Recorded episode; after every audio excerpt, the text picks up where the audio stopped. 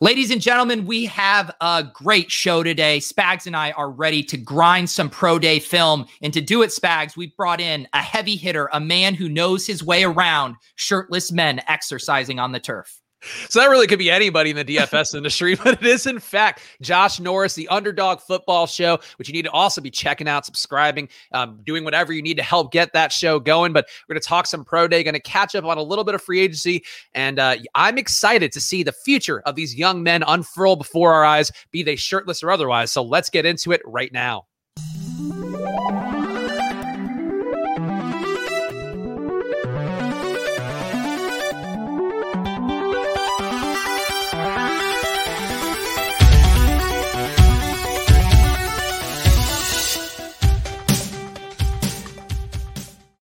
What's up, everyone? Welcome to another edition of Splash Play. We're in our off-season journey. We continue to cover every possible corner of football in the efforts to fill the many weeks before football starts up again. but I'm Chris Spags, joined by Peter Overzet, who has some important things that he can plug coming up in a bit. But let's get to our guest, a man you've seen around the fantasy football industry for years now, a man who is now the host of the Underdog Fantasy Football Show, or just football show, really covering everything. He's Josh Norris. How are you doing, Josh?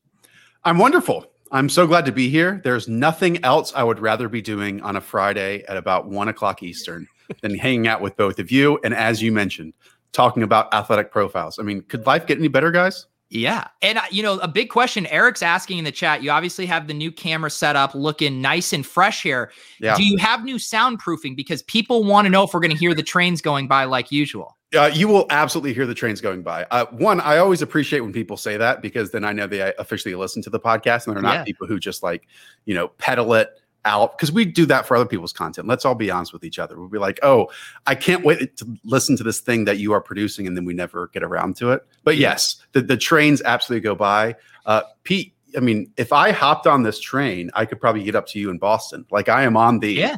the New Haven to Danbury line where it you know disconnects to both angles. Yeah. Uh, so it's just constant trains here about every five or ten minutes. So you'll hear, you'll hear. Well, it's like you know they they talk about movies. They'll be like, you know, New York City's actually like a character in the movie. I mean, the the train, you know, the train going by is a character in a Josh Norris podcast. It is. It is. Uh, and it also speaks the salary that I had been receiving for a very, very long time. that this is what I could afford here in Fairfield County, Connecticut. So. Unshackled Josh Norris, ready to let throw around the haymakers. I, I feel it. like if you have the brick wall in your apartment too, it only adds to the vibe, the creative vibe. You have the beautiful camera there. It could be you're doing your bachelor audition tape. Could be that you're doing some football content. Either way, glad to have you on board. But make sure to follow at Josh Norris. Also follow at Splash Play Pod because we are following back everybody who follows us on there because we have no standards of living. And we also appreciate you guys very much. So make sure to follow at Splash Play Pod on Twitter and Instagram. Let's talk a little bit about some of the uh, the news that's gone on. I guess it's our last show and the offseason updates. I feel like every time I put in a Deshaun Watson headline because I feel like you have to talk about it, even though Pete and I are gravely uncomfortable talking about it publicly. I'm sure Josh on the same boat with us, but uh, he now has over 40 masseuses speaking either negatively or positively about him. And one news article I saw this week I thought was just worth referencing. Again, we're trying to do this in as PC, as safe a way as possible. Former offensive lineman Jermon Bushrod of the Saints, I think most hmm. famously mm. might have had a few other stops, claimed he had half as many masseuses in his 12 year career. And in deleted tweets said, No way I could have multiple therapists per game week to get familiarized with you, your body, and know your issues and how your body responds to massage massage. So maybe throwing some shade at Watson and and Josh. Now I'm going to put you right here on the stove, and you can say whatever. What a debut! No, no softballs for Josh to start. Just coming out right. You got the train banter oh, out of the way. Gosh. Let's get to the good stuff, and let's let's decide the credibility of legal claims. So, um, just how do you feel like this is going for Deshaun Watson? Let's say that. Let's let's keep it very high level. Thankfully, I spoke about spoke with someone who's very knowledgeable about this situation uh, for the show that actually releases on Monday. Uh, Charles Robinson of, of Yahoo, uh, who's outstanding. And basically, this cannot get settled by the April 29th date, right? Unless all of like everyone gets in the same room, which is absolutely not going to happen right now. And they're able to work on, uh, you know, ways to to settle all these cases. But that does not mean that Deshaun Watson is not going to get traded. And he actually brought up that the Jets are still involved, that the Dolphins are still involved, the Panthers are absolutely still involved, but he firmly believes that he will never play a snap for the Houston Texans ever again. So what I'm doing now is rather than give my opinion on the situation, I'm just passing on someone else's opinion of the situation. That's literally every con- piece of content I do is just regurgitating and slightly repackaging repackaging someone else's original thought, Josh. So you're yep. you're in good company here.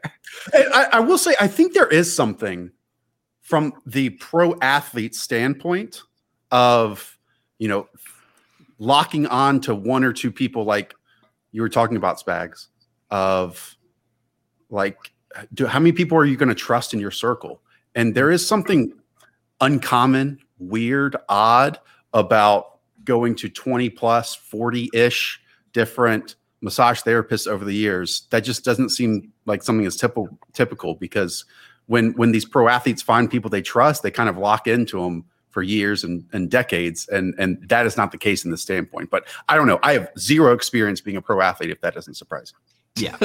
I mean, uh, by that camera and the way that it makes you look so handsome, I would have thought that you had 10 years of pro QB. But uh, uh, on, on, the other side of that, though, my, my NFL combine is out there on YouTube as well. So uh, you, you, can, you can find both angles of this. Yeah, that is uh, that is a great clip. If you guys have never seen uh, Josh do it, the one thing, Josh, when Rovell did his 40 time and became the de facto gift, were you relieved? Yeah. Because now that's the one they use. They don't use the Josh Norris gift any athletic test that Darren Rovell does, it makes me look better. So, yes. so the more of them that happen, I am thrilled. It just, yeah.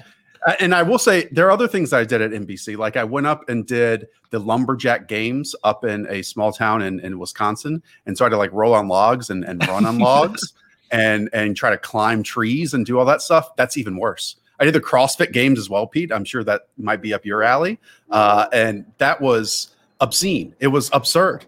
And I'm not sure, like looking back on all these things, I wonder why they asked me, a guy who sits at his computer for 10 hours and is better at talking about athletic testing than actually doing the athletic testing. I think you just answered things. your own question there, yeah. Josh. yeah. I think that's right. I think that's right. I, I, have to say, my big fear of the lumberjack one would be the log where they're, they're going on the rolling log because I feel like I would immediately fall and smash my face and knock out all my teeth. Like, unquestionably, I think there's at least a 50% probability of that one. I lost to a seven year old multiple times. that seven year old's been training all his life for that. I feel like you can't even be that that upset or offended that he beat her. It was a oh, seven year old girl. so we're empowering women, even in this segment where we don't know how to talk about this QB and the possibly terrible things he's doing, but who knows? Um, just feel like we have to get this news item out there every week. And honestly, it's becoming a segment that for me, it kind of brings me joy that, that how we have to awkwardly step around this subject every week as more and more uh, horrible details come out. But Deshaun Watson fighting for his life now, and we'll see how it works out for him. But other news, less, I guess, a little lighter news the Rams added DeSean Jackson. And this is the one that's uh, interesting transition from the last item, but this is the NFL offseason for you guys. And uh, Sean Jackson, a deep threat weapon for Matthew Stafford, I think. Uh, low upside or you know maybe a high upside, low downside signing where they could cut him probably pretty easily. But Josh, you have any thoughts here on DeSean Jackson being a, a field stretcher for this new Rams team? Uh, I can never quit DeSean Jackson. Hmm. that's that's one issue that I have. I mean, I even remember 365 days ago trying to outline what the Eagles have been doing for the last two years and trying to add vertical playmakers and then being like, oh, where DeSean Jackson is going in drafts. I absolutely love it. And then I think he's played in like eight games over the last two seasons and barely even touched that mark and, you know, so much of that time. It's uh look, I'm am more into it from a pure football standpoint um, than I would be, especially tied to Matthew Stafford, than I would be if Jared Goff was there. Um, I also think that I do not want it to take snaps away from like the potential development of of Van Jefferson. But I I also believe this Rams team is going to look a little bit different without Gerald Everett and just how much Tyler Higbee can do as the lone tight end. So I'm it, this is an offense that I'm tracking throughout these these offseason moves, these offseason practices, whatever type of OTAs that we have, because uh, it wouldn't be a surprise because Sean McVay has has shown that he is willing to change things every single year. And I'm excited to see what he can do with the talent like DeSean Jackson, who can still run probably at the age of 34, 35, at least for the t- first two or three weeks of the season. Yeah, I think I'm on the same page here. It wouldn't shock me at all. I would put even for our ride or die picks right now that DeSean Jackson wins somebody at GPP this season. I don't know that it'll be an every week thing, but Pete, do you have any thoughts here? Yeah, no, it's just one of those things on paper looks like a great fit fits a very specific role, but then you realize there's so much other kind of nuance that goes into it actually working out. But on paper, that was what they were missing was that field stretcher to complement all their underneath options. So if he stays healthy and still has that juice, I think it'll be uh, I think it'll work out well. And some other news came from Houston uh, that not related to Deshaun Watson. We got Phillip Lindsay going to the Texans after a bit of a weird situation that looked like he was going to go back to Denver. Then they rescinded their tender for him and then let him go. Uh, took Mike Boone instead. But there's there's another headline which I thought was interesting that was on ESPN, and I'm just going to read it as it was. I put it in quotation marks on our little segment sheet. But Texans signed wide receiver Donte Moncrief to fill hole left behind by Will Fuller departure. Uh, so two very similar players, Josh, right? And how this is going to work for for Houston this year. And I'm sure Donte Moncrief going to come in and be as explosive, as dynamic as we've seen from Will Fuller? Well, look, we, we do, certainly do not want to disrespect Chris Conley on this show, but um, other than Chris Conley, let's put it this way. Uh, a lot of the moves that they've made this offseason seem expansion level. Now, I actually like Phillip Lindsay as a player, but there's the train. Uh, as as much as I like Phillip Lindsay as a player, they've already brought in Mark Ingram on a one year contract and restructured David Johnson's deal. So how much should we really care about Phillip Lindsay going into the season? Like it might be one by week four, week five. We care more about Phillip Lindsay than we do right now. Um, I, I also firmly believe there's a chance that obviously Deshaun Watson does not play it down the Houston Texans this year. And I think their win total is at like four and a half at the moment. And if that's the case, I'll probably take the under on that one. Pete, you got any thoughts here on uh, Donte Moncrief or Phillip Lindsay adding to this? I really, I think expansion level that Josh just said is the best way to f- refer to this Texans team. We're probably going to be Tyrod Taylor starting if we uh, see Watson either not playing or get traded somewhere else. Yeah, I, I'm with Josh. I like Phillip Lindsay a lot. I think he's the most talented rusher in that backfield. The it's just there's going to be two issues. One, we hate the three-headed monsters, right? Like David Johnson and Mark Ingram are still going to get touches. It's really hard for those three man backfields to like result in one fantasy monster. And then if he's going to be losing pass work again to David Johnson, competing for goal line carries with Ingram, it just gets messy. I could still see him being like a very good zero RB candidate, though, like a guy you get late that throughout the course of the season kind of emerges as the top guy. Can either of you name the head coach of the Houston Texans? Please don't do this to me. I'm so bad with this stuff. Nick Caserio's the Eagles one. I know that. No, that's um, that's that's wrong. That's wrong too. Is it? Yeah, Casario's the GM of the Texans. Oh, that's okay. That's so it's uh, Nick Sirianni, no, but, but, who's the who's the Eagles coach. Yes, you nailed it. My, my point is, I mean, I great, even great Italian men, by the way. No, I, I, I I even had to like do a double take and reread who it was yesterday before these interviews. It's David Culley, and I think David Culley was the passing game coordinator of is it the Baltimore Ravens or he worked with the Vikings at some point too? You're asking like, guys who didn't even know Dave Culley was the coach. So I don't know if we're gonna be able to help you out with that so, part. so that's the point. Like, what what is the plan here for the Texans? And it's just it. They obviously took a nosedive with how many assets they gave up for these players, and these players just, while playing well like Laremy Tunsil, it's not like they're even close to being to to an AFC title contender. So it's um I don't think you can find a more miserable fan base at the moment than the Houston Texans one. It's funny. We actually talked about David Culley briefly, and I, I, know because I saw the purple search text for me looking up David Culley previously, not knowing who he is. And I think we actually talked about him on the show because I mentioned like, oh, they hired him. He's the the Ravens passing game coordinator, probably the one guy you don't want to hire from the Ravens. And uh, yeah, that is a classic Texans hire. Who they I think they initially hired to try to placate Deshaun Watson in some way, and then now he's just the dude who's going to be there, being the expansion head coach slash you know NFL Madden head coach that you get when you fire your guy um, in a franchise year. But um, that is the move that they've made. So good for them. And one last free agent signing, I guess, to talk I about. I can't believe you put this on the sheet. We're going to really waste Josh's time with this, Spags. Wait until Josh hears this. The Panthers making a big signing here, big splash in free agency, adding Dan Arnold of the Cardinals, who is one of one of uh, Murray's best playmakers, I would say, on the deep ball last year. And the Panthers, uh, seemingly all the moves that they're I think signaling this offseason seemed to indicate they want to get even more involved in the deep ball. So that's why it's on here. Pete, we are the splash play show. but Josh Dan Arnold, how do you feel about him? It's a game breaking change here for the for the Panthers. I think everybody would agree. Josh, feel free to just say next question. No, my main goal here, Pete, is just to shock you with some evaluations right now, with some analysis. Okay. Um, it's it's actually, I mean, Dan Arnold technically is tight end, correct?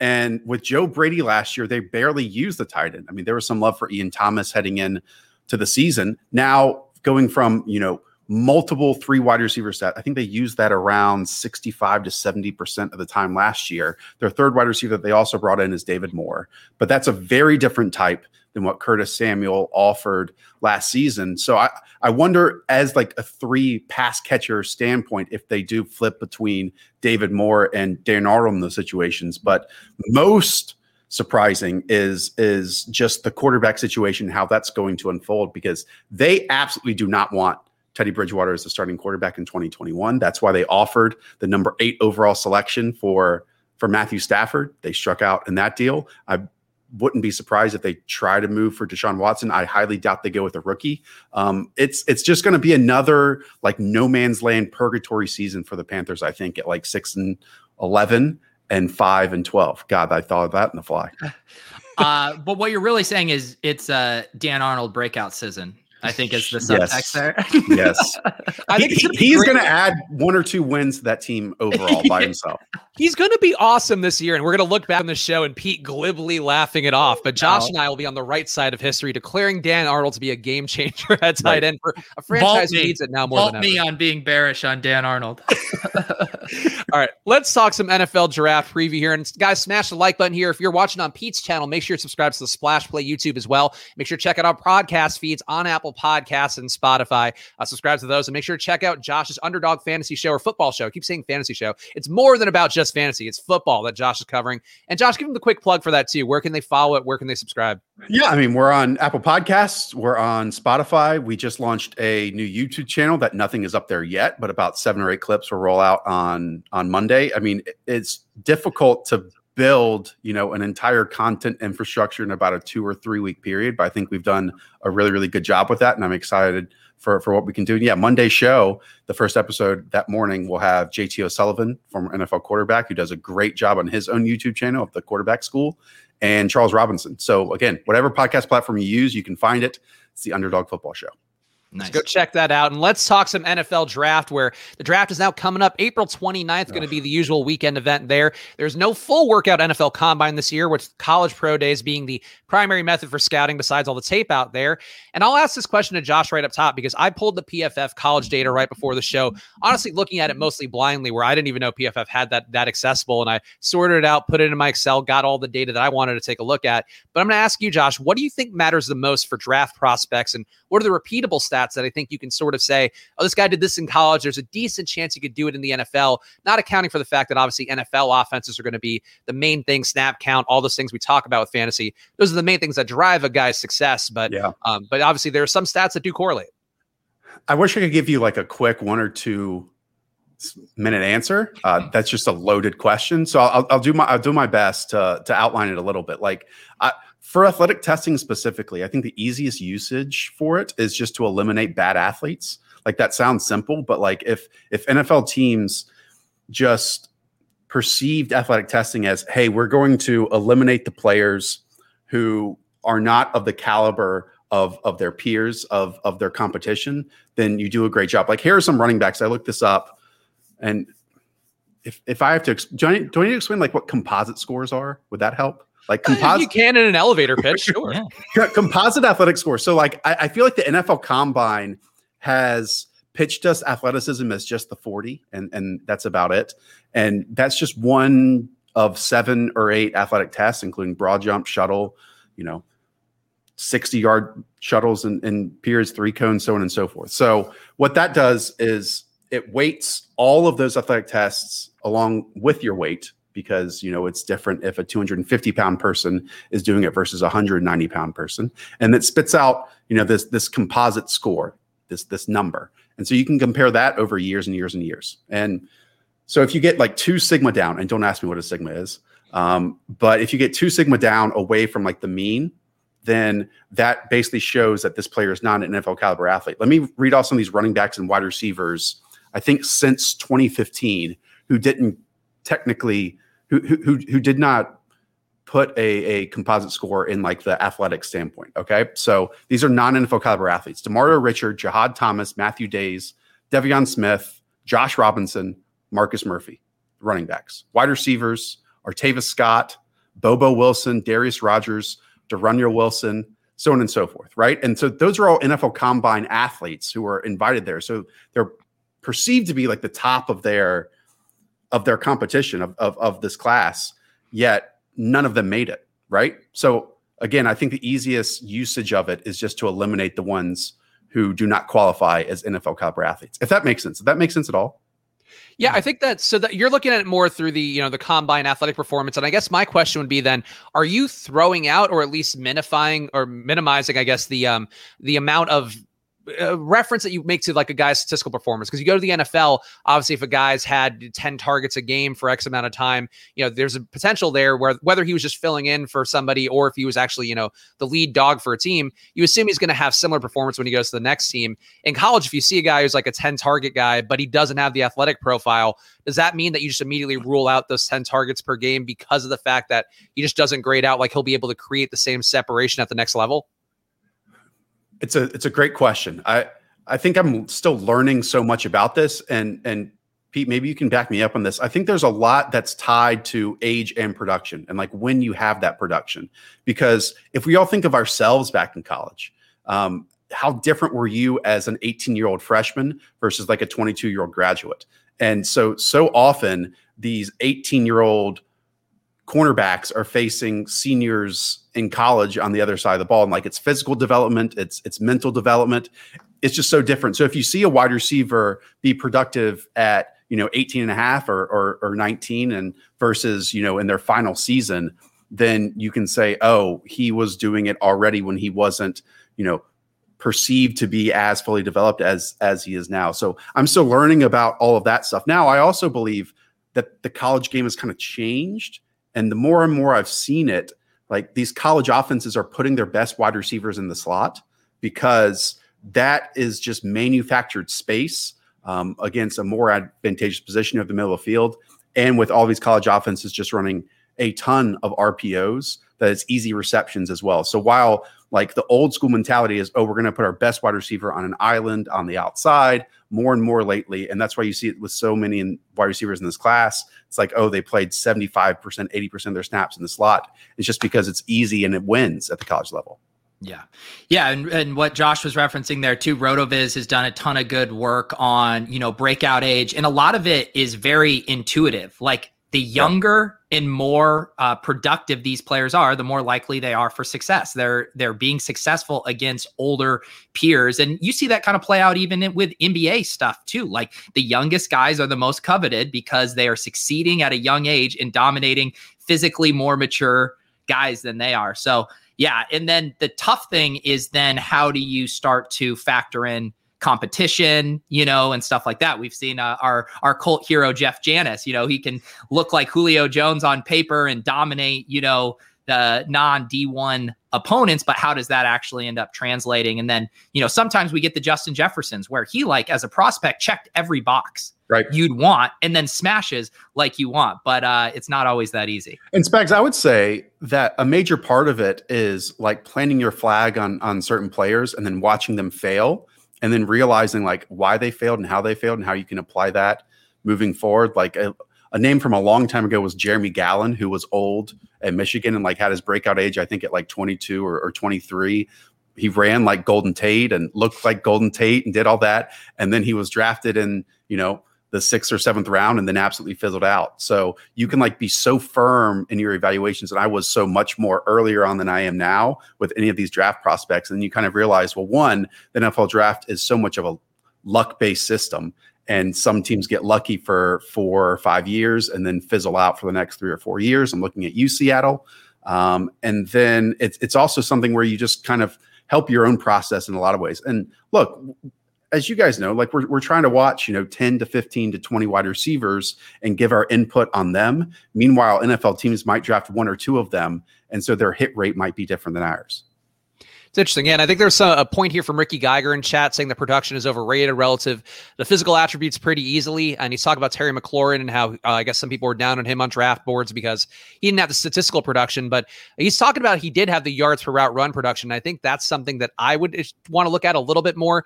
And I guess Josh, we're going to talk a lot about honestly a lot about QBs today because these guys are popping up a lot. They have the most tape out there to kind of to look at. So we'll get into that for a second. But is there anybody in terms of wide receivers or running backs that you've seen so far, just going through what you go through? Through that have jumped out to you, and maybe ones that aren't as star studded as the, I guess, the Ja'Marr Chases of the world, the ones that we know are probably going to go pretty early? I haven't done any running backs yet. That's uh, my weekend assignment. Uh, and early next week, wide receivers, yeah, th- there's a number of them. I mean, I think there's this perceived top three in whatever order you want to do of Ja'Marr Chase, Jaylen Waddle, and DeVonta Smith. Obviously, the, the, the, final two were on the same team. I want to throw in Terrace Marshall, who was actually Ja'Marr Chase's teammate. Um, Chase opted out of the 2020 season. And, um, you know, Terrace Marshall entered and basically played that Justin Jefferson role often in the slot, but he's like 6'3, 210 pounds, I think, 205 pounds. And uh, one of these younger players who – look, he's not as like animate. Like it's so different when you look at these different aspects, and I, I just love to see everyone's opinion on them because like some are the aesthetic ones that like you know move their head and are animated in their routes and create separation that way. And I think it's great that some people firmly believe that they can evaluate on that. Then uh, the other side is like firmly believing in the production element and the athletic scores. And I'm trying to like pick pieces out of all of them and like combine them into something, at least for me. And uh, Terrace Marshall fills a whole bunch of that. Um, and I, I, would also throw out Elijah Moore, who's at Ole Miss, who uh, is a smaller wide receiver who played 85, 89% of his snaps in the slot last year. And uh, I just hope he only plays about 40 to 60% of that at the NFL because I think you have some like Brandin Cooks elements to his game. And I think a guy with like Marshall too. This is something that to me, if you are even going to nickel and dime the overall volume, as as Ricky was saying in the chat, if you look just at the the PFF stats for Marshall, um, and again, this is me sort of working backwards here, where I haven't done a ton of research on these guys. I think for me, they're going to gain relevance by where they get drafted in those situations they're in. Uh, but t- Terrace Marshall, 2.9 yards per route run, uh, 81% contested catch rate. Like very positive signs for a guy, whether I guess the one thing that you could sort of nickel and dime on the college level is if he's getting contested looks, maybe he can't get as much separation. But um, I guess in terms of these stats, Josh, is there anything at all that you're prioritizing looking at them? Because I know for me historically, for the NFL level, I'm looking at a dot, I'm looking at guys' ability to get you know yards per route run. If they're running a lot of routes and they're getting good production per a lot of routes, it's more valuable than a um, I don't know. I was going to say Tyreek Hill, but Tyreek Hill initially in the league where he's running less, but has just gigantic plays on there. Is there anything that jumps out to you on the college level that is sort of a stat that crosses over where it's used for the NFL and in college it does make a guy jump out more meaningfully? Yeah, like if we can compare last year, like Denzel Mims and Brandon Aiyuk, for example, and I would say heading into the draft, like their their perception was was very similar. Like they were going to be first or second round wide receivers. Um, there, but where they caught the ball was extremely different. Like Brandon Aiyuk was, I think, the leader in screen catches and screen yards and um, yards at the catch and broken tackles among all wide receivers last season. Well, guess what? Perfectly aligns with exactly what Kyle Shanahan does and what he looks like in his wide receivers and pass catchers because George Kittle, because Deebo Samuel, because Tevin Coleman all did that very well at the NFL level. Um, so a major part of his game, I think like over 50% of his catches were within three to five yards of the line of scrimmage last year. Um, meanwhile, Denzel Mims was someone who only had like one or two screen receptions his entire final season at Baylor, and that's just not part of his game as well. Like he's a what about the air guy. yards, Josh? What about the air yards? so, so uh, Denzel Mims, I, just again, like a wide receiver is not a wide receiver is not a wide receiver. Like they all win in in different ways, and that's why to me, like manufactured production, especially the college level, can be so easily attained. And so coinciding that with what you're talking about, average depth of target or or air yards, does make a lot of sense. Okay, so let's let's get into this a little more, and I think I'm gonna go with one spicy take. And Pete, you got the clips in front of you, right? That we're gonna pull. Yeah, here. just let me know which one I should tee up. So let's talk Trevor Lawrence. He's the big name here. This is a show where we we do try to hit you know the mainstream as much as possible, even though we dig a little deeper on the fantasy components and the betting components and all that. But Trevor Lawrence, we have his pro day highlights, and there's the full pro day video. There's also just some some nice throws he's made, and I have to say, looking through the stats for Trevor Lawrence, I get why he's a top prospect. You can watch this video here. You can see some of the throws he's making, the rollouts, mobility, all that stuff. That said, in college, looking at the numbers for him, at least from this last season, and I'm just pulling the most recent season that he played. But it seemed to me like there's a lot of the guys creating production for him where 57% of his yards were coming yard after the catch. And that to me speaks to the talent around him, speaks to the offense, all that.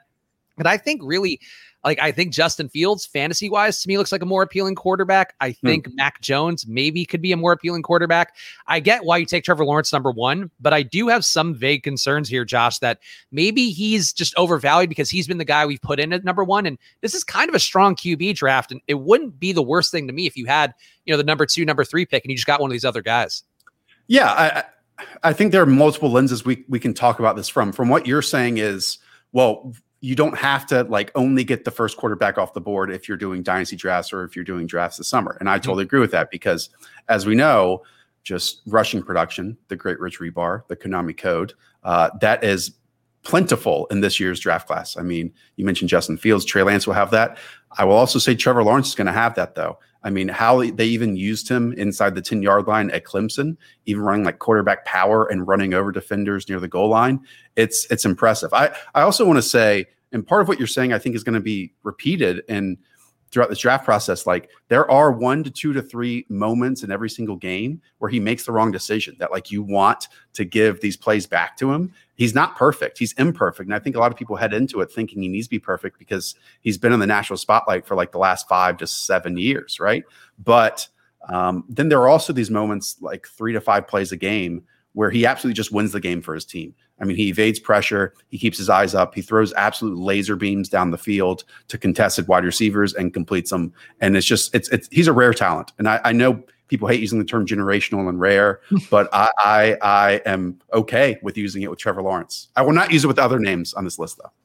Yeah, there's a there's a PFF stat which they don't normally include with um, their normal NFL packages that I guess for some reason is in the college, maybe to indicate some stats they can't fully cover based upon some of the differences in competition and all that. They have a stat called big time throws, which I don't know what it means, but it's on this Excel spreadsheet, and he is one of the leaders in big time throws, but also one of the leaders in turnover worthy throws. So I think Trevor Lawrence. I don't know that he comes with a degree of risk, but I do think he comes with uh, some risk that he's just going to be one of these guys in this grouping of QBs um, that's maybe good, but maybe not as good as it seems to be the number one pick. And that'd be my cause for concern. Pete, I know you have been digging deep on all your college football research. So do you have any thoughts at all on Trevor Lawrence besides his dreamy hair, which I think definitely comes across in the pro day video? Yeah, no, I, I am not the authority here on uh, on Trevor Lawrence here, but I am I am curious where he's going to kind of fit in within the superflex rankings for Dynasty because that's normally my first kind of relation to these prospects, and it's always the push pull where you have these running backs going to the great spots, the uber talented wide receivers, and then you're like, I could lock up a guy that could just start for my team for literally ten years in a row. And uh, I'm I'm curious, Josh, where your kind of early reaction, like Trevor Lawrence versus the other top skill position guys. Well, look, it's the Jacksonville Jaguars, right? Um, Yeah. And so it's it's a team, a franchise that we've just had a negative perception of for years and years and years.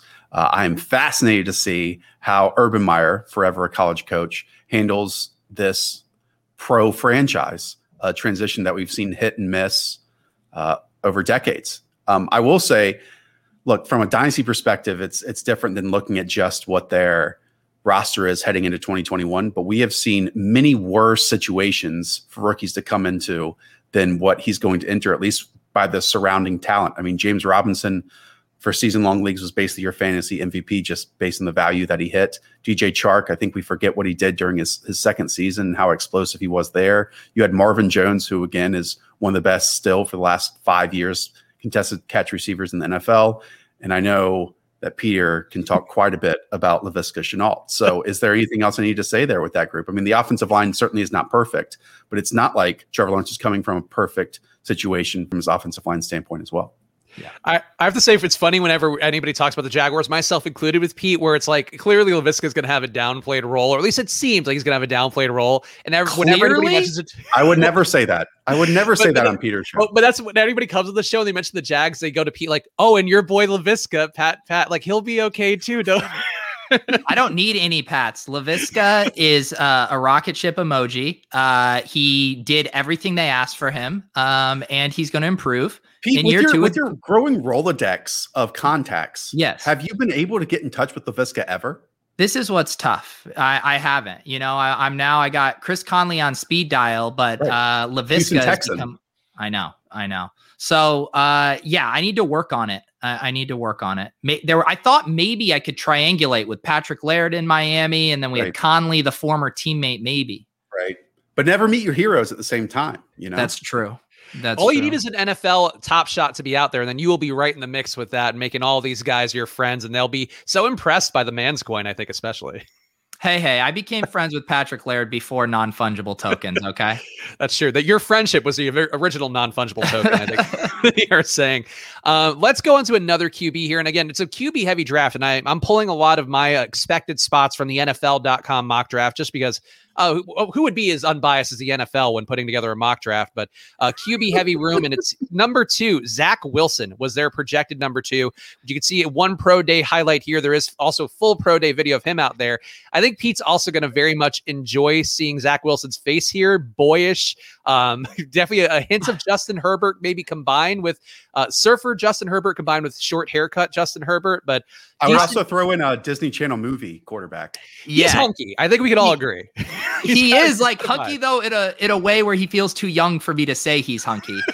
uh, also, I want to point out this tweet, Spags. El video no miente, 55 yards, lanzando cruzado con certeza y potencia. Let me let me try to translate from my Spanish minor. So this video is no lie, 55 yards, lanzando cruzado. I think that's saying like a bullet or a dart with uh, confidence and potential.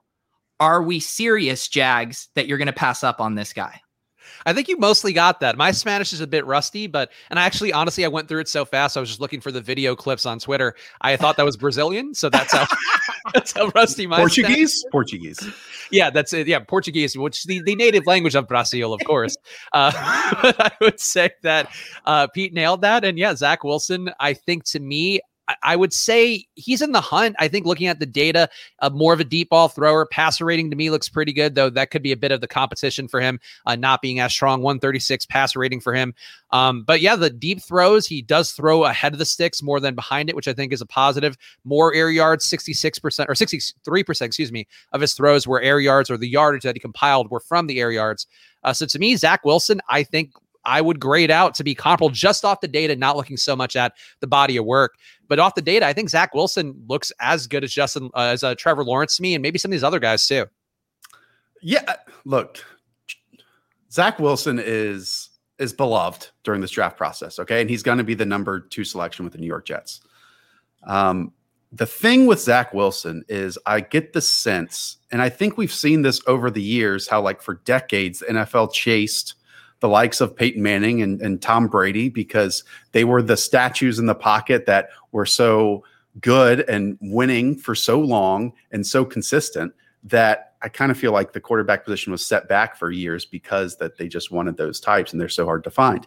Now, I think the NFL because what wins and what works in the NFL are these like outside of structure magicians and there have even been some links and some name drops of Patrick Mahomes, Josh Allen with Zach Wilson. And while I think Zach Wilson is a, a very good prospect, one, I don't think he belongs in the tier of Trevor Lawrence. And two, I will never bring up the name Patrick Mahomes with any quarterback prospect ever. And I just feel like maybe the NFL draft process is trying to chase the evaluation that they missed out on with Patrick Mahomes and trying to find the next one with Zach Wilson. The only thing I would say to that, Josh, is "Estás seguro?" I'm People just love your accent, by the way, in the chat. yes, maybe maybe that's what. It, so Josh Spags and I put like a big board of like off-season show ideas together, okay. and now I'm realizing Spags, one of them should have been we do an entire show in Spanish. Wasn't there a community episode that did that? I feel like they did every yeah. possible concept, but I feel like I remember them wearing fake mustaches and speaking Spanish for at least. Yeah. So so this show is just slowly becoming a sitcom, is what you're. Yeah. yes, exactly. When, cool when I studied abroad in Spain, I was like, I was doing the immersion program, living with a host family, and I went to visit my friend in Barcelona. And we had about a month of immersion under our belt and just cocky enough to think we could talk Spanish. Right. And we went to the bar and then we were going to the club. We're waiting in line to the club, surrounded by all these uh, real Barcelonians. And we just talked to each other. We said, we're just going to talk to each other all night exclusively in Spanish.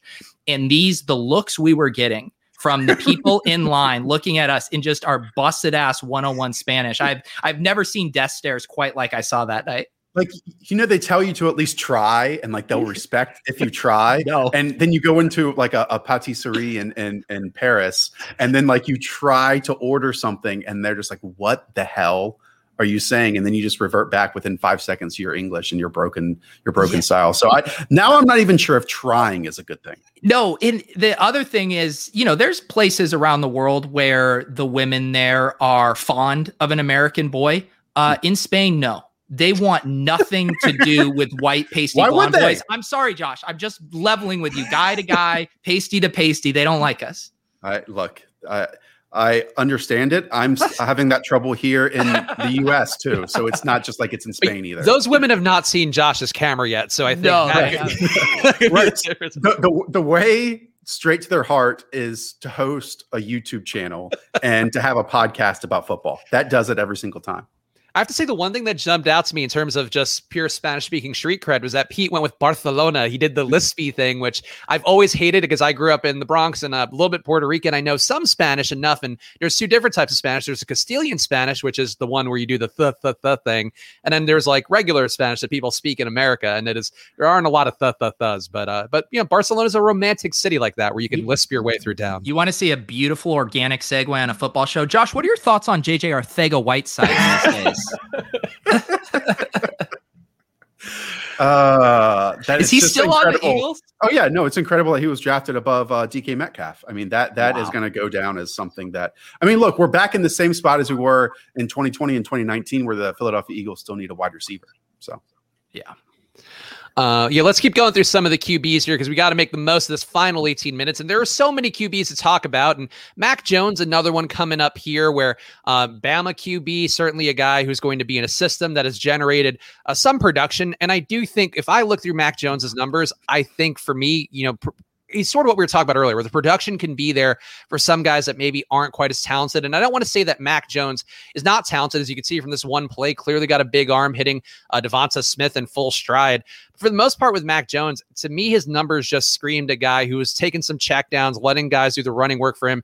52% of his yards came on yards after the catch. A lot of short throws, too, 8.8, 8 dot, a lot of short of the sticks throws. I think Mac Jones, if he gets to the right system, could be good. But I think he's a guy that's going to be overvalued because of having kind of the, the raw potential, the raw physicality, and being from Bama. And I just don't think, I mean, the track record for Bama QBs, unless I'm missing someone, I haven't been the most impressed by. And I think to me, that's sort of what Mac Jones says. He's going to go high, but I'd rather have Zach Wilson. I'd rather have Justin Fields, and obviously, rather have Trevor Lawrence. What, you're not a big AJ McCarron fan? No, I mean, I I'm happy for him I'm getting kidding. paid. Happy for his dating history. I think both those things. yeah, there you go. There you go. That is good. Good for him. Um, look, yeah, Mac Jones is someone who, from a national insider perspective, the odds seem to be in his favor to be Kyle Shanahan's next quarterback.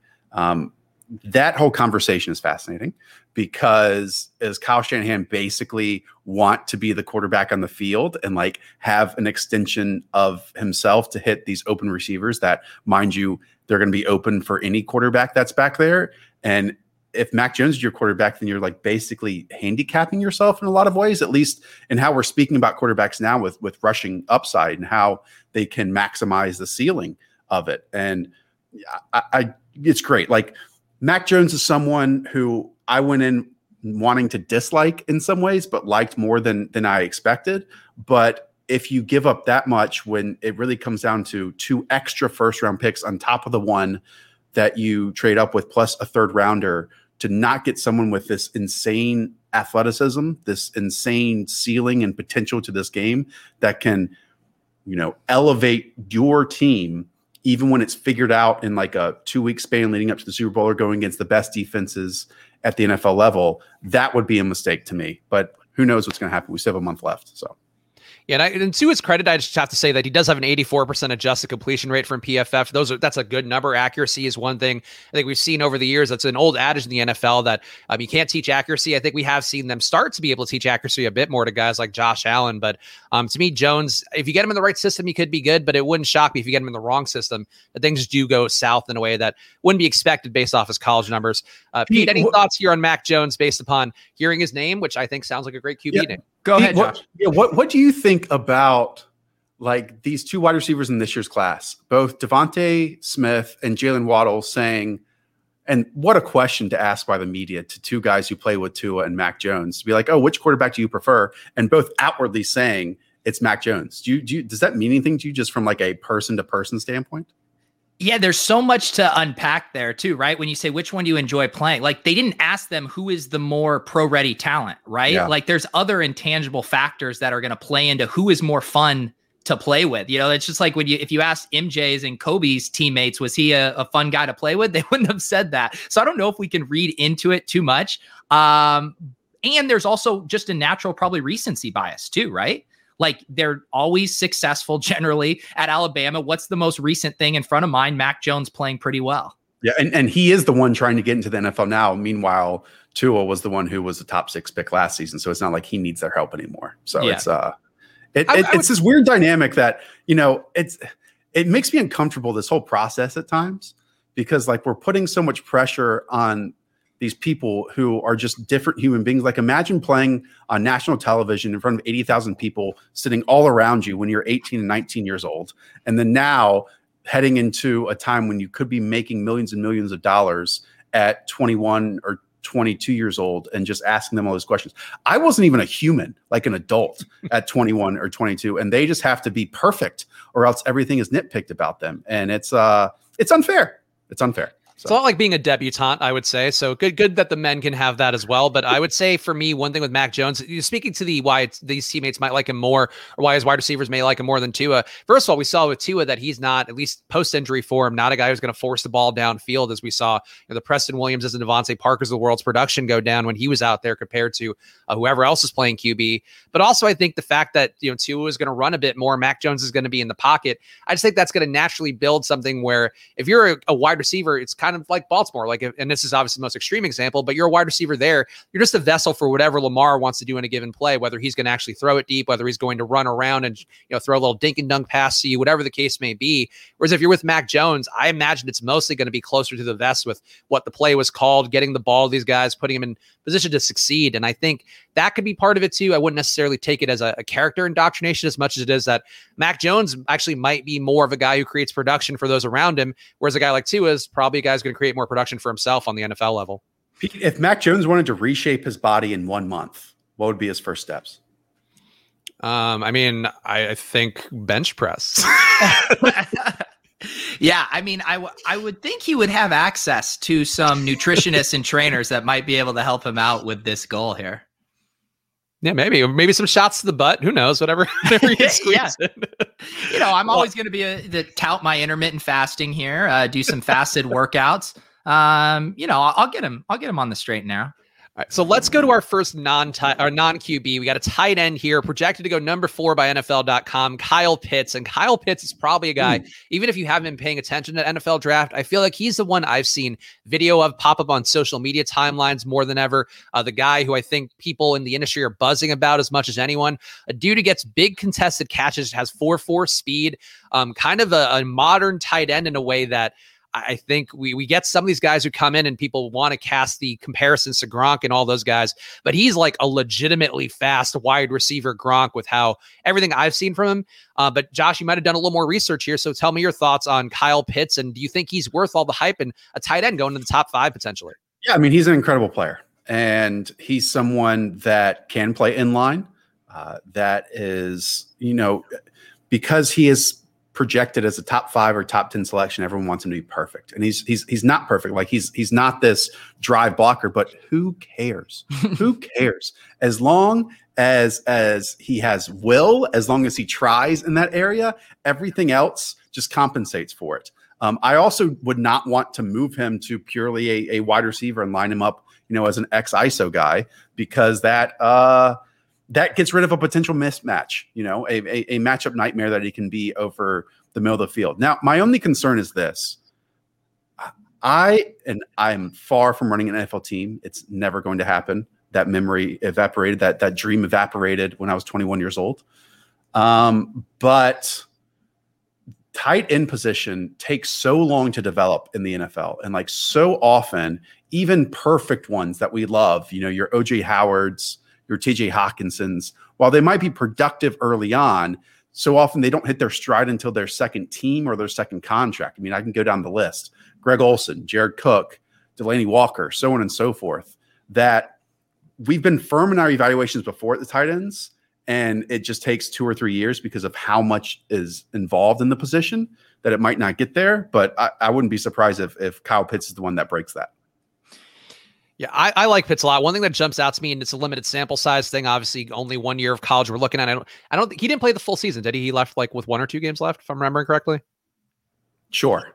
I think that sounds right. I don't know. It might not have happened. It might have just been something I saw on Twitter. It was like, oh yeah, he left early. But anyway, no cat, no fumbles, uh, no dropped catches. Like those are two important things for a guy gaining that trust. I agree that he's going to have some adjustments to make. Like he probably isn't going to be a good blocker right away. I haven't seen anything that indicates otherwise. But a 146 passer rating when he was targeted last year. The deep throws for him, an A dot of is this? Oh my god, is this right? He had a 13.9 A dot and had 18 yards per catch, yards per route run, 3.3. Like these are amazing numbers. These are like George Kittle numbers if he were playing all the routes. And I, he's got to go somewhere where they are going to play him. But if they're playing him heavy early on, I think Kyle Pitts to me is a tight end where if you get him lower than some of these other guys who maybe see the production for some of the I'm trying to think who would even be like a tight end. Like you're not taking him over Travis Kelce, but are you taking him over Irv Smith? I think potentially that's sort of where I would go to, where I think Kyle Pitts for fantasy is one of the more pro ready fantasy players out there.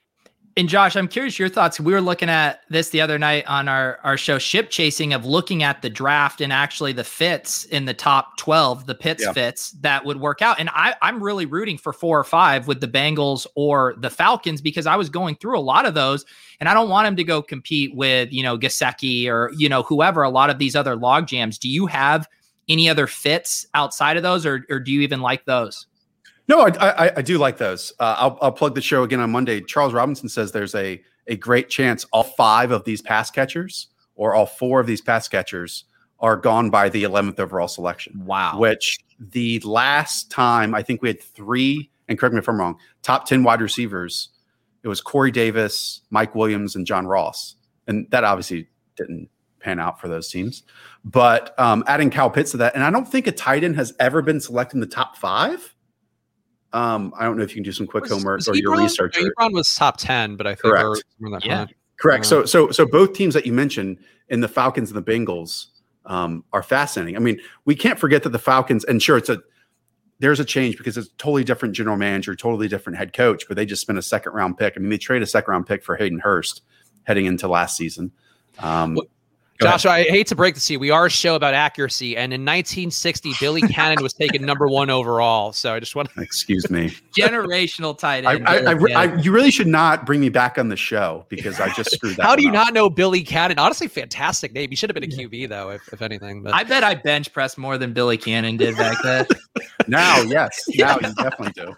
And actually, the highest modern tight end to go is number six, Kellen Winslow Jr., who, who okay. is a soldier, if you guys will recall. Oh yeah. Well, let's not talk. We're just hitting on all the touchy subjects. That's what Spags does, Josh. He he makes me come on this show. I I walk the tightrope act, and he tries to get me canceled, and I'm just like trying to keep my balance. I mean, I, I just got a new job and you're testing that.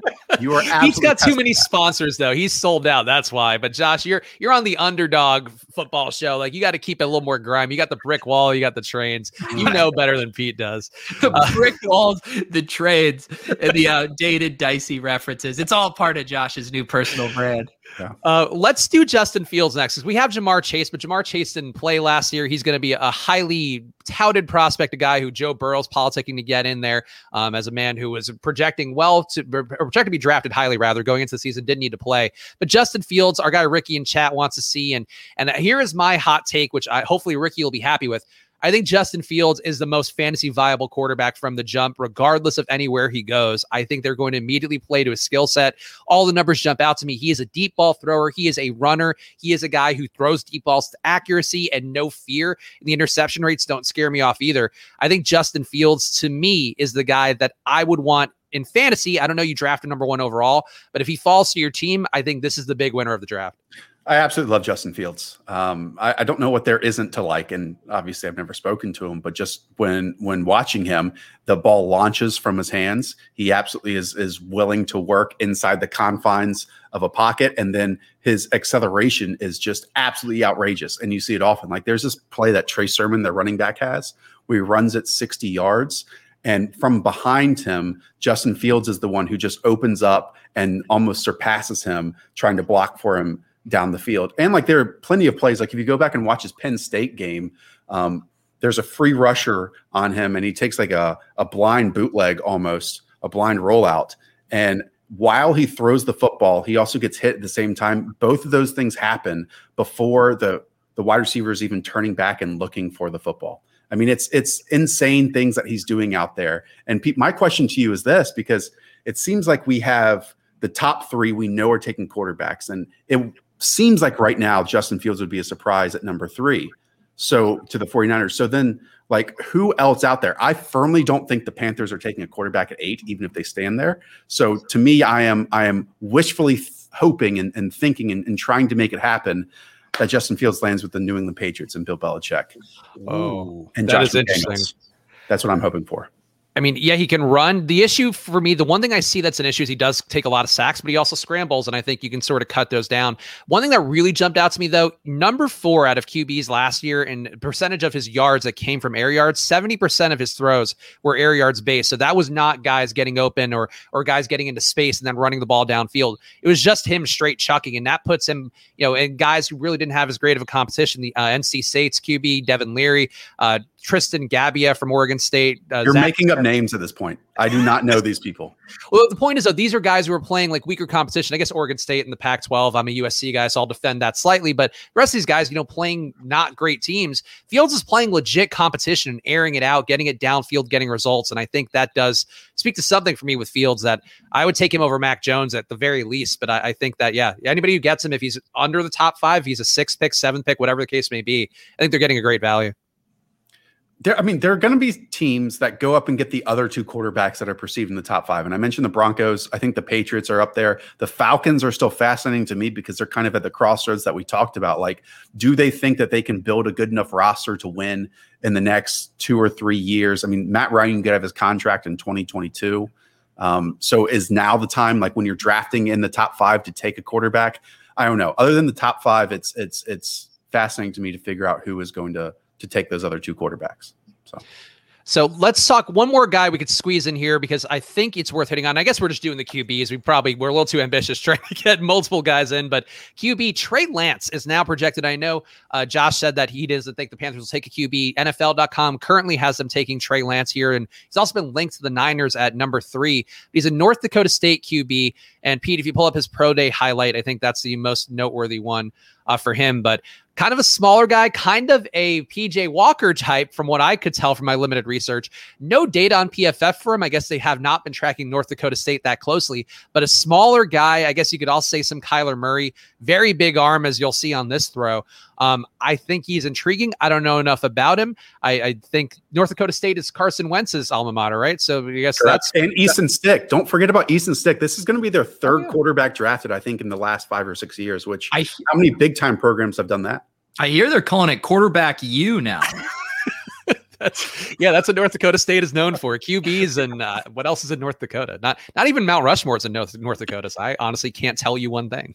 That's the only kind of joke that's going to work on a draft nick like Josh Norris. uh, okay, uh, he's bigger than you think he is. I don't have like the the official numbers, but he is bigger, and he's also only twenty years old.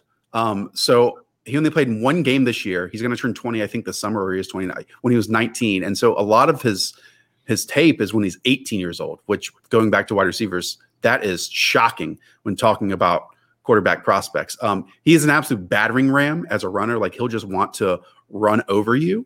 Uh, he he's interesting, and he is one that if there's a one player like in the next three to five years that I wish I could fast forward and see their development, it's it's probably it's probably Trey Lance, um, just because he only attempted about 16 throws a game and only has I think 16 or 18 games under his belt. So there's just like not a large sample size of him.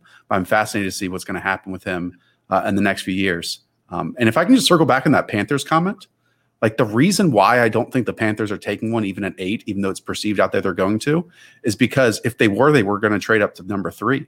Like this owner that they have he is not risk averse. Like if they loved a quarterback not named Lawrence or Wilson, they would have moved up to number three. And I have no doubts about that. So I, I just don't see them sitting at eight unless David Tepper sits back and says, oh, I don't want to watch Teddy Bridgewater for another 17 games, which uh, is a possibility as well leading up until the draft.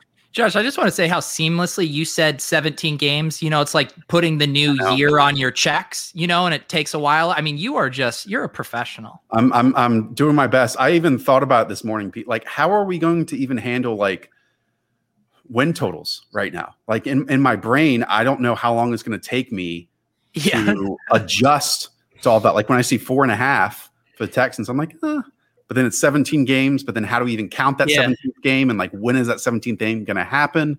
So on and so forth. I've got no clue how to do any of this yet. Yeah. And so it's going to make for some, uh, some regrettable content. Let's put it that way this summer. I, I do like the idea of imagining like super drunk bros in Vegas just like hammering the unders on all of these because they're like, this is too, no way, dude. This is a steal. Bringing down the house. Let's go.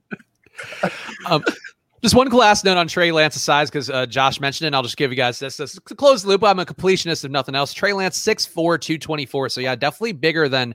Oh yeah, yeah. Ricky Geiger got it. Too. He must have googled that. I know Ricky's had a lot of. Ri- Great, I've been following Ricky's comments in here. I mean, he is uh, he's going to take Josh's old job at Roto World. I could tell. I mean, this guy is on top of his stuff. Well, R- RIP Roto World, Pete. How dare you? he has NBC the Sports edge, Edge. Get the branding right. the inside edge to get there. See, that's saw- my thing. I, if I was like you, I would have just immediately. See, I'm still signing my checks with Roto World. Right, right. Pete, Pete is still Roto World. He's still 16 game seasons. At some point, we're going to, you know, get into 2021 here. I'm still in 1080 HD uh, Right, right, right, right, cameras. right, right, like right. it's just ridiculous. Right, right. That's why they don't respect you in Barcelona. That's that's the main reason why it wasn't your your skin tone. They just know that oh, this guy's signing all his checks as a, a fantasy football website for some reason. I don't know why. all right, I think we've covered enough here. Any final guys you want to just mention here, Josh, to plant your flag so you can be like, oh, cool. Like I mentioned this guy back in April, no big deal. But uh, is there And anybody say else? you Vault say? me. Say vault me after you say it. Uh, here's a fun name, uh, just because it's fun to say. Josh Imatorbhebhe. Uh, Pete, homework right now on Twitter. Type in I M A T O R B H E B H E. Um, his Oh his my vertical jump, he actually floats, and it can- looks Can, you do, can you spell that one more time and a lot slower? I M A T O R B H E B H E Yeah. T O R B H B H. Imatorbhebhe. He has a 46 and a half inch vertical. Um, he legitimately looks like, and if you just like search on video, no, on, not on his, I mean, like search it and then find like a, a Oh, gotcha. Twitter clip of it. You, you know what I mean? Yeah, yeah, yeah. You Then know what? I to keep thinking? videos. You know that song where he's like, "I'll look- be in the look who's the first making response. pies with my baby." Look, I'm, Oh, I'm, just, I'm the go. only person talking about him. But go over to videos. I'm, I don't know why I'm pointing at my screen like you can see it. Um, and then we'll, we'll find something of him with his his vertical jump. No. oh, we're looking for. I'm not leaving till we find this. By the way. I Okay, we're look- looking for vertical jump at his pro day. Um, oh, this. This seems like a vertical jump, Josh. Why is it going frame by frame? like we're making Oh, a Pete's yeah. guy. internet. We're, we're we're breaking Pete's internet. It actually looks like he float. Like may, maybe we'll, we'll have to wait for, for Pete's internet to kick back in. But it, it looks like it it is it is edited because he literally floats at the top of his jump. It's something I've never seen before. Yeah, this one, this one, this one. Um, anyways, we'll get it in a moment. It's incredible. Anyone who's watching, open up a separate tab. It's something I've never seen before. Pete, Oh, wow. thoughts? Did my is- did my internet? Can you hear me, or is my internet choppy? It's you, I think you're a little choppy, but It's it- getting it's better. We're getting through it. It's getting better. Okay. Um, Um, you- I think my internet had to Here we go. support uh, my baby here. There we go. Whoa! insane. Look at that box jump! Wow, that But is. Did you see like the the momentary like s- stop, like the pause at the top? It's incredible. yeah, that's weird. It looks like he's got great form on his jumps too, so maybe that's part of it. But 46. I mean, he like swings his arms like he's a helicopter. I mean, look at that. That's real. That's not edited. That is real. what position is he? He's a wide receiver. at Okay, so I, if you were a tight end, I would say he's a new Albert Okwuegbunam just based off his name alone. But I mean, it's it's ludicrous. Everyone out there, go and check that out. It's it, it's insane. I've never seen it before, and I always love when that happens in this process. We talked about athleticism. We started with it. That when you like break the mold, where you break the system. To me, that's always fun, and I try to root for those guys. So he'll be the vertical equivalent of John Ross. He'll still be terrible, but boy, can he fly upwards there you go. vertically. All right, Josh, give us the plugs for everything again here as we close out the episode. Sure. The Underdog Football Show. this Monday, premiere episode. JT O'Sullivan, Charles Robinson. We're also on YouTube. You can just check out like the the tweet I just put out on Twitter uh, at Josh Norris. I appreciate you guys having me on. Um, hopefully, yeah. this is a the last time. It's the first of many. As long as I yeah. still have a job after this. Thanks, guys. are you are you guys live streaming? Uh, are the are your pod going to be uh, pre-recorded? We're absolutely going to do a whole bunch of live streams uh, since Underdog absolutely is a draft platform. And if no one out there, I'm sure all of your viewers and listeners do play on Underdog. But if you're not and you want to deposit, just use promo code Josh Norris. Um, and it's it's the best. I mean, we have some really awesome new games coming up too. Uh, I'm glad you didn't put me on the spot because this might be the first time that I revealed some trade secrets that I shouldn't have. Um, but just check out as soon as the NFL draft is over, about a day or two after that, some really cool, fun games that are new for everyone out there. So it's going to be uh, it's going to be an awesome off season over at Underdog.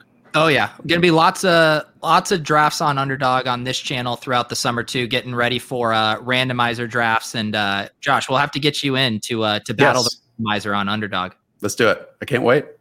All right. Um, yeah, we're gonna draft Josh Imatorbhebhe, aren't we?